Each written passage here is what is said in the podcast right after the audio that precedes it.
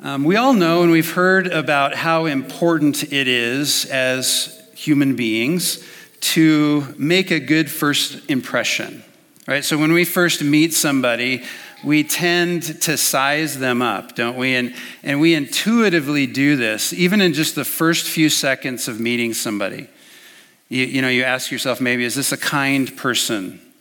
Is this a polite person? Is this an intelligent person? Is this a person that, that looks like me and maybe shares some of the experiences I have? Is this an interesting person? Is this an arrogant person? Is this a humble person? We, we all do that without even thinking. It's just kind of built into or hardwired into our system. And we size people up. And so, even we're told as, as people to make, make sure you make a good impression, especially when you're going into a job interview or you're meeting the in laws for the first time or something like that. You want to make a good impression. Let me ask you this question What was your first impression of Jesus?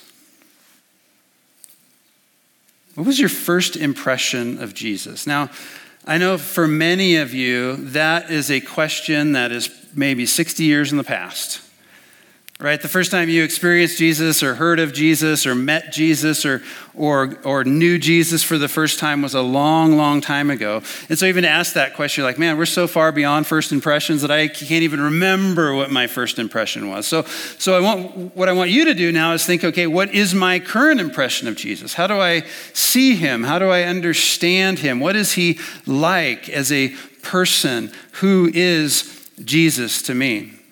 And as we read again in the book of Matthew, we're in chapter 3 of Matthew, which is just the very beginning. And one of the things that Matthew was trying to do in the first chapters of this gospel is to give us a first impression of Jesus, to show us who Jesus is. And I think many of us would come, and if we were to really kind of set aside all the impressions that we have, all the things that we think and believe about Jesus, and set those aside and look at this as a new first impression of who Jesus is, I think we'd actually be shocked.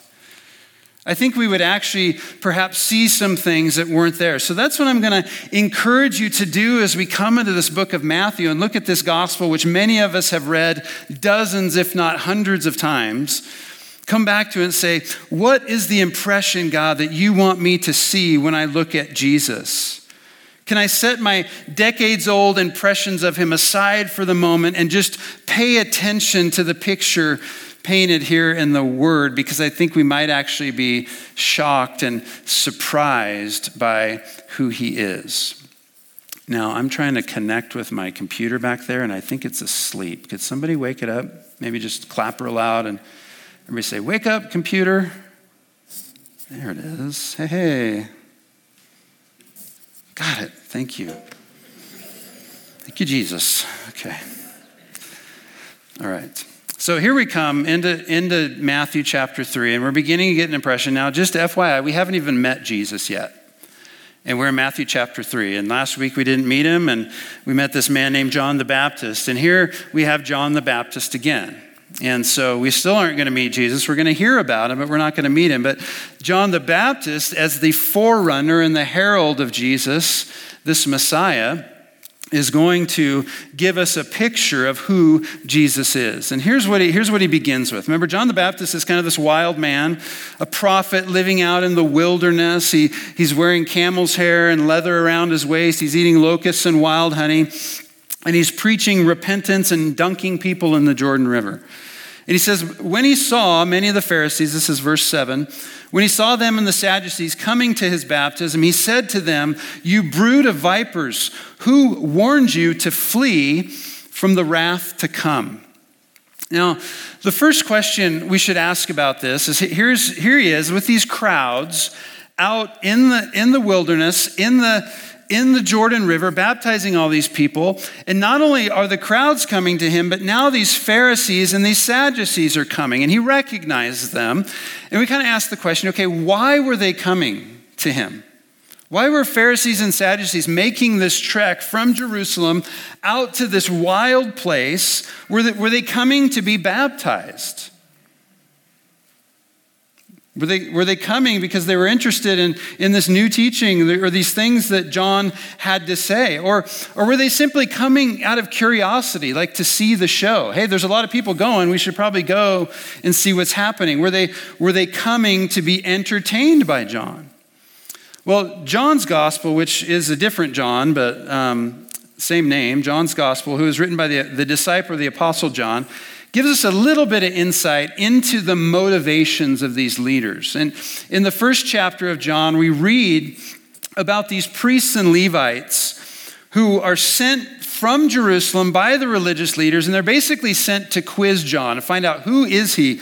Why is he baptizing? And here's how John answers the um, leaders in John in John chapter 1, I keep saying John and John. It's two different Johns, okay? John the Baptist, John the disciple. In the book of John, John the Baptist says this to them, and this echoes Matthew 3, verse 3, and, and Isaiah 40, where John says to them, I am the voice of one crying out in the wilderness, make straight the way of the Lord. And then a few verses later, he echoes what he says here in Matthew 3:11 by actually telling them about Jesus and even anticipating that Jesus was in the crowd at that very moment while he's preaching. So, John chapter 1 verses 26 and 27. He tells them, "I baptize with water, but among you stands one you do not know." So it's like in the crowd is one standing there and you don't know him you don't recognize him, but he's one of you.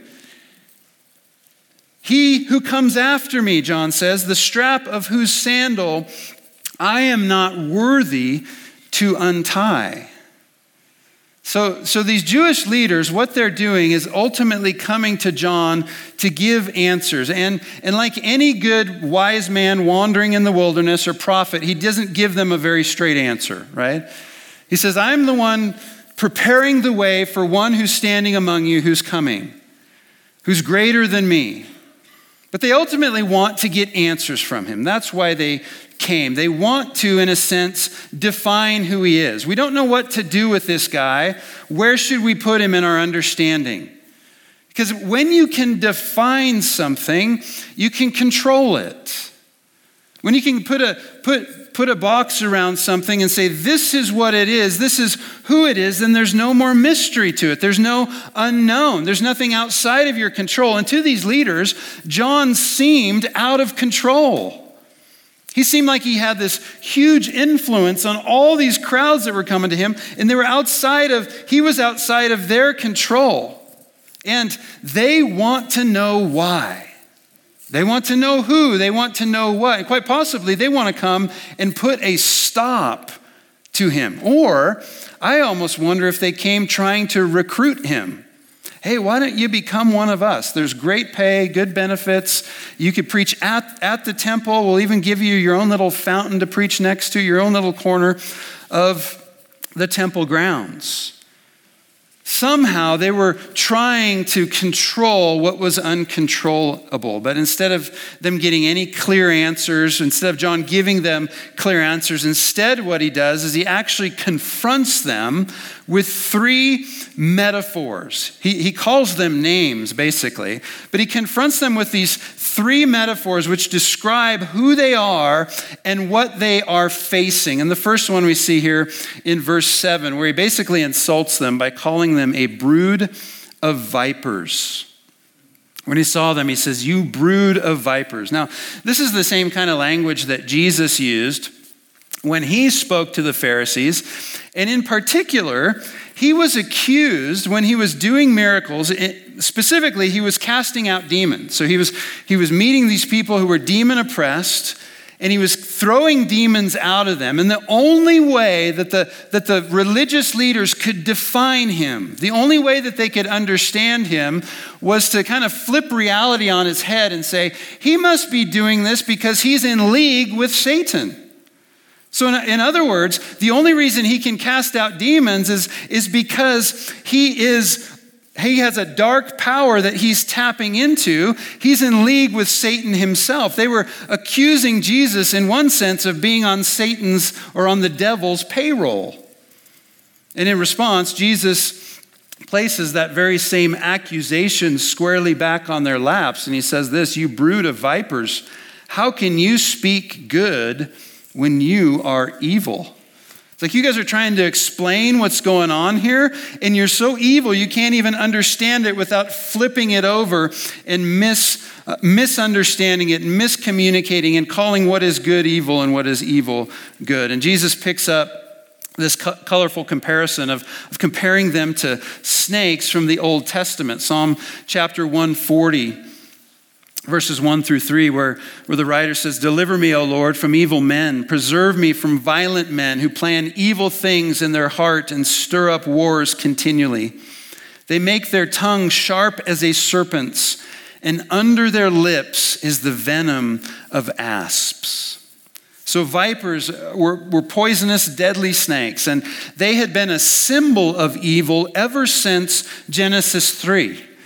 You know, the, the story we know so well of this crafty serpent who came to Eve and deceived her. And because of that, the human race was plunged into sin. And the, and the snake was this representation or this manifestation of Satan himself. So to call somebody the brood or the, the offspring or the children of snakes or vipers is to, to compare them to Satan. It's basically saying, You are Satan's children.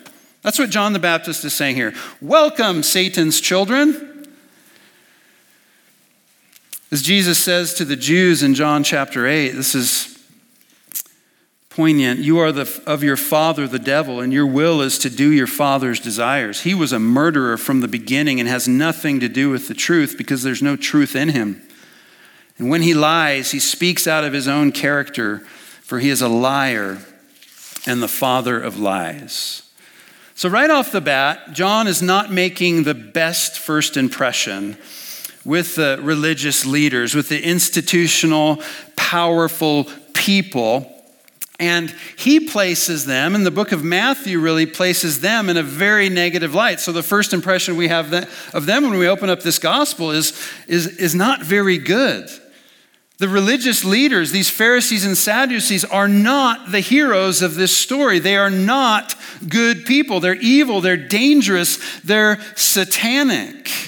And because of that, John says, they're destined for judgment. Jesus says something very similar in Matthew chapter 23, verse 33, where he says, You serpents, you brood of vipers, how are you to escape being sentenced to hell? And here in Matthew 3 7, John says, Who warned you to flee from the wrath to come? Now, we know that John's message to everyone, everybody that comes out to him, is going to get the same message from John. Remember, he's an equal opportunity prophet. He's an equal opportunity fire and brimstone preacher. He's going to preach repentance in the face of the coming wrath. And basically, what he's saying is that the road that you're on is a road of judgment and wrath, and it doesn't look pretty if you keep on it. Repent, turn around, turn back to God, and come to Him. And that is the message He gives to everyone. Now, He knows that the religious leaders aren't coming to repent. They're not coming because they want to get baptized. They're not coming because they want to listen to the message that John is preaching. He knows that that's the last thing on their mind. So, in a sense, this is tongue in cheek sarcasm. Who told you to flee from the wrath to come? He knows they're not fleeing from the wrath to come. They're not interested in repentance because they don't believe that they are ever going to be facing wrath. And to think that you're above repentance is always, always a dangerous place to be. So, for the first of three times in this passage, John gives a dire warning that God's wrath is coming. Verse 7 the coming wrath. And wrath is something that we all, as sinners, are destined for. None of us is off the hook. Romans chapter 1, verse 18, Paul writes, The wrath of God is revealed from heaven against all ungodliness and all unrighteousness of men. That puts all of us in the same boat, on the same playing field. In Colossians chapter 3, verses 5 and 6, Paul writes this Put to death, therefore, what is earthly in you sexual immorality, impurity, passion, evil desire, and covetousness, which is idolatry. On account of these, the wrath of God is coming. This is a very similar thing in Ephesians chapter 5. And we have a tendency to read passages like these and ignore these kinds of warnings in Scripture because wrath and judgment, you know, those just seem too harsh. Those are hard things to talk about in our modern world. So, can we talk about things like love and affirmation and acceptance? Because we really don't want to traumatize anyone with the God who judges sin, because we don't want anybody to be scared away from Jesus, who came to reveal a God who loves us perfectly. And if Jesus tells us that God loves us, then what in the world are we doing talking about wrath? But I would make a case that when we neglect Jesus as judge, we necessarily reject him as Savior. We don't have anything to do with judgment, then what in the world are we being saved from? When we neglect Jesus as judge, we necessarily reject him as Savior. Now, if you look at this passage here, this Colossians passage, it's up on the screen. It's interesting to me that Paul's point is that God's wrath is coming on all sins. And we tend to make kind of a big deal about those big, blatant, not really acceptable for church people kind of sins. Like up there, it would be like sexual immorality or impurity. Those, those are things that churchgoers sure never take part in, that they never do, that we, if, if we do, we sure don't talk about them. right? Or we hide them really well. They, these aren't the sins maybe that we struggle with. If we do struggle with them, and, and there's none of us that don't ever struggle with sexual sins, by the way, if you've gone through puberty. Okay? In some way, shape, or form, we think of these as the, as the really ungodly, worldly things that those people out there do. People that take on labels like LGBT or something like that. Those are the outside sins. Those are the big sins. We make a big, a big fuss about those, and we like to think that our sins, especially our sexual sins, aren't so bad.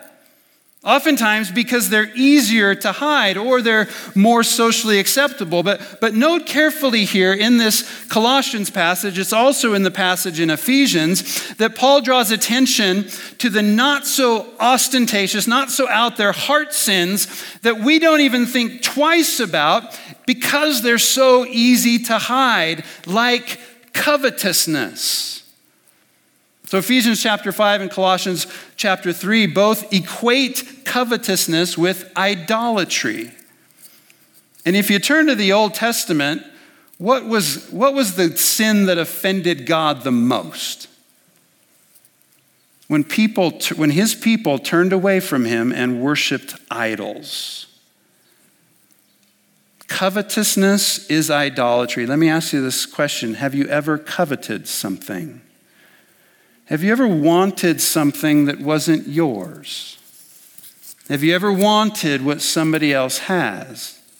Have you ever wanted somebody else's house or someone else's car or someone else's boat or someone else's job? Have you ever wanted someone else's money? Have you ever wanted someone else's wife or husband or family? Have you ever wanted someone else's good looks or reputation?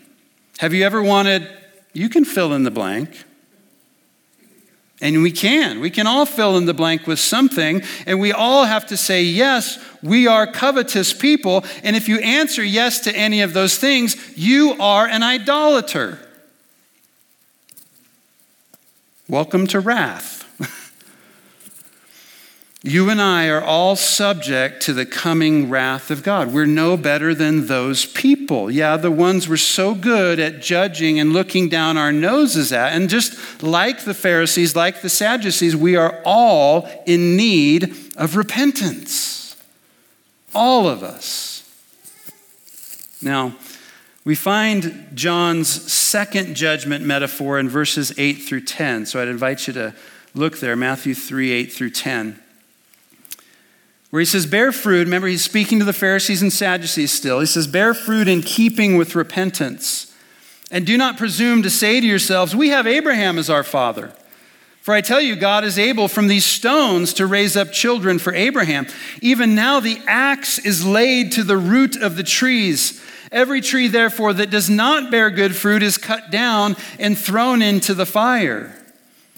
So, the metaphor here is the metaphor of a fruitless tree. And, and, Jesus himself again picks up this metaphor again in Matthew chapter 12, where he says, Either make the tree good and its fruit good, or make the tree bad and its fruit bad, for the tree is known by its fruit. It's a picture that, that spiritual life and vitality bears fruit. And, and, to look at a people, a person's life, you can tell if they're bearing fruit of good, of repentance, of goodness, or, or fruit of right, unrighteousness or wickedness. And basic to this metaphor is, is the accusation that these religiously elite people were trusting in the fact that because they were descendants of Abraham, in other words, it's like they were kind of rolling out their family tree and saying, We have Abraham as our father, and I can go all the way back to dad and granddad and great granddad and great great granddad, all the way back to Abraham, and my pedigree is what's going to save me. In other words, we're Jews, we've inherited the promises, we're good to go. In our day, this would be like saying, Well, of course I'm going to heaven. I've been going to church since I was a baby. Of course, I'm a believer. Of course, I'm a Christian. Of course, I'm saved. Well, of course, I'm a Christian. I'm an American. That is what makes me good in God's eyes. In other words, we might think we're good with God because we, we might go through all the religious motions, or, or we might have done all the right things that Christians do, or we might simply say, because I was born into it. I've always been part of this church. I've always believed. But being American makes you a Christian, and going to church gets you into heaven about as much as swimming in the ocean will make you a fish. God can create something out of nothing, He can take rocks and make them into His children. And He can give those with no family or name a spiritual inheritance. So, so placing your faith in your spiritual pedigree will only disappoint you. So you can, you can see here that what these leaders, what these Pharisees and Sadducees are doing is they're trusting in the root of the tree rather than in the fruit of the tree. And it's not the root, but the fruit that John and Jesus both say really matters. And so we get the second dire warning of this passage in verse 10 where John says, Even now the axe is laid to the root of the tree. So you think you're great because the roots of your tree go down and, and touch Abraham somewhere, even though you're not bearing any fruit? Guess what? There's an axe and it's swinging and it's about to hit the root of the trunk of your tree. Every tree, therefore, that does not bear good fruit is cut down and thrown into the fire. Now, we all know that in, in trees, roots and fruits are fundamentally inseparable. Good fruits in good soil will usually bear good fruits. The problem, though, is that when we make spiritual presumptions, rather than living in active faith in Jesus, what we end up doing is leaving our roots untended and the soil uncared for, and we become fruitless. And fruitless trees are worthless just to be chopped down and burned to make room for trees that will bear good fruit.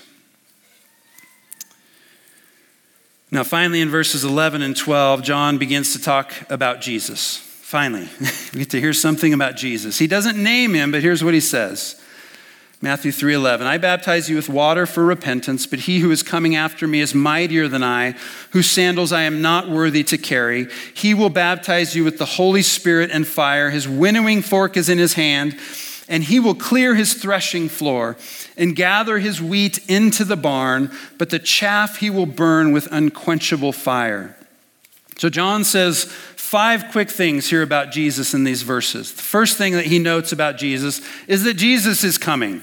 He who comes after me. Jesus is coming. Remember, John is the forerunner. He's preparing the way for the Messiah.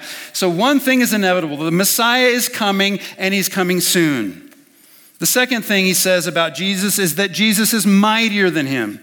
So if you think John is awesome, if you think John is dangerous, if you think John's a wild man, just wait until you get a load of Jesus.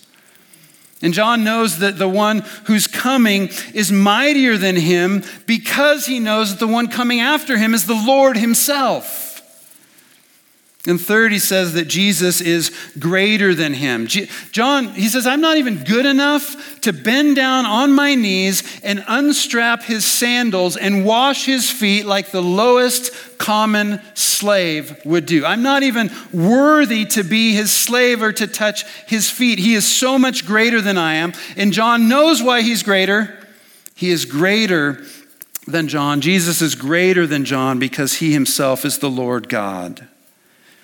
And fourth, John compares their baptism and says that I baptize with water, but Jesus will come and baptize you with the Holy Spirit and with fire. And then finally, he identifies Jesus as the judge.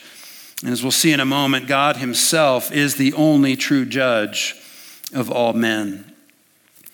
So, with these five truths about Jesus in, in mind, Jesus, John then breaks out this third and final metaphor and applies it to the Jewish leaders. And it's the metaphor of chaff. Chaff is the, the light husk that covers a, the head of grain. And when the harvest had been brought in and it had been threshed, which was a process that, that would separate the head of grain from the chaff, following the threshing, winnowers would take these pitchforks, or sometimes they would use shovels, and they would toss the grain into the air, and they would, they would be in a kind of a windy place. As they tossed the grain into the air, the wind would come through, it would grab the light chaff, and it would blow it away, and the heavier grain would then fall to the ground. And so, this idea of winnowing had an implicit um, a picture or imagery of separation. And so, in the Old Testament, winnowing was often used as a metaphor for God's own judgment. So the wicked were seen as chaff. And in Psalm chapter 1, you see this same metaphor here, where it says, He, that is the, the blessed or the godly man, is like a tree, there's that metaphor, a tree planted by streams of water. It's got good roots, it's got good water, good soil, and it yields its fruit in its season. Its leaf does not wither, and all that he does, he prospers. But the wicked are not so but are like chaff that the wind drives away. They're so insubstantial, they're so light, they're so ungrounded that the wind just blows them away into judgment. The righteous person, though, is the one whose root is solid and whose, whose fruit is timely and full. So, so to liken the Pharisees and the Sadducees to chaff was really to call out in no uncertain terms these Old Testament images of judgment that, that God the judge is coming. And if you're found to be chaff, he is going to winnow you out. And the Spirit of God, the wind of God, is going to sift his people, the righteous from the unrighteous, the sheep from the goats, the wheat from the chaff. And he will gather the chaff, he will gather the dead and rotten trees, the unfruitful trees that he's cut down, and he will burn them, verse 12 says, with unquenchable fire. So, what's the first impression that you have of Jesus so far? We haven't even met him. Pretty harsh. It's a judge. He calls for repentance.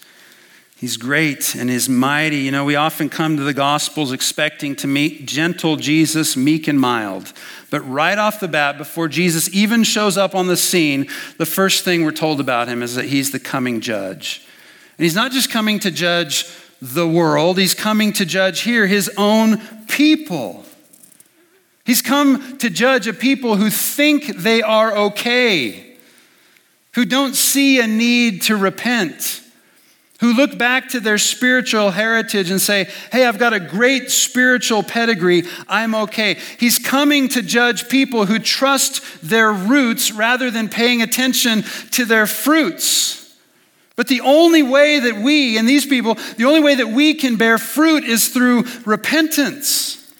Friends, we must deal with Jesus the judge.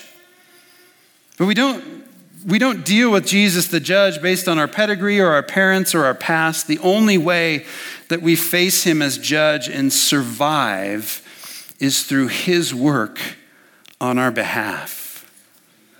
In Romans chapter 5, verse 9 gives it to us clearly, where it says, Since therefore we have now been justified by his blood, much more shall we be saved by him from the wrath of God. Jesus, the judge himself, comes and makes us just. He justifies us and he gives us life and he saves us from God's wrath. He is the judge, but he's the one who makes us just. And not only that, I love this picture. He's the judge, he's the justifier, but he's also the root. John chapter 15, verse 5 I am the vine, you are the branches. Whoever abides in me and I in him, he it is that bears much fruit, for apart from me, you can do nothing. He is the root that we are to be connected to, to be grounded to, and only through Him do we bear fruit. So the call today is, is not to be someone who's cleaned themselves up so well that you're above the need to repent and to turn to Jesus. It's not to, it's not to trust your pedigree or your performance, but it's to come to Jesus in His mercy and grace and trust Him to save you from wrath. And also to trust Him to bear through you fruit that lasts. Let's pray. Jesus, we do come to you and we recognize that you are greater, that you have come and you are coming again, that you are mightier than we are. Lord, that you baptize with the Holy Spirit and with fire, and that you will come again to judge the living and the dead. And God, I'm so grateful that we can stand here today as believers and place our faith in you and your mercy and your grace toward us and stand in your righteousness and know on that day that we will not face wrath because Jesus, you bore your Father's wrath for us. And Lord, my heart breaks for those who are making their way with a comfortable or easy life based on their pedigree or trusting in their past or whatever it might be and are walking straight into the fires of judgment when all they have to do is repent and turn to you. So, so Jesus, I pray that you would work in the hearts of anyone here, Lord, who is who is being moved, who is being challenged, who is being convicted to turn to you. And may they turn to you in faith and trust and find a God, a King, who's waiting for, with open arms to welcome them home. Pray this in Jesus' name. Amen.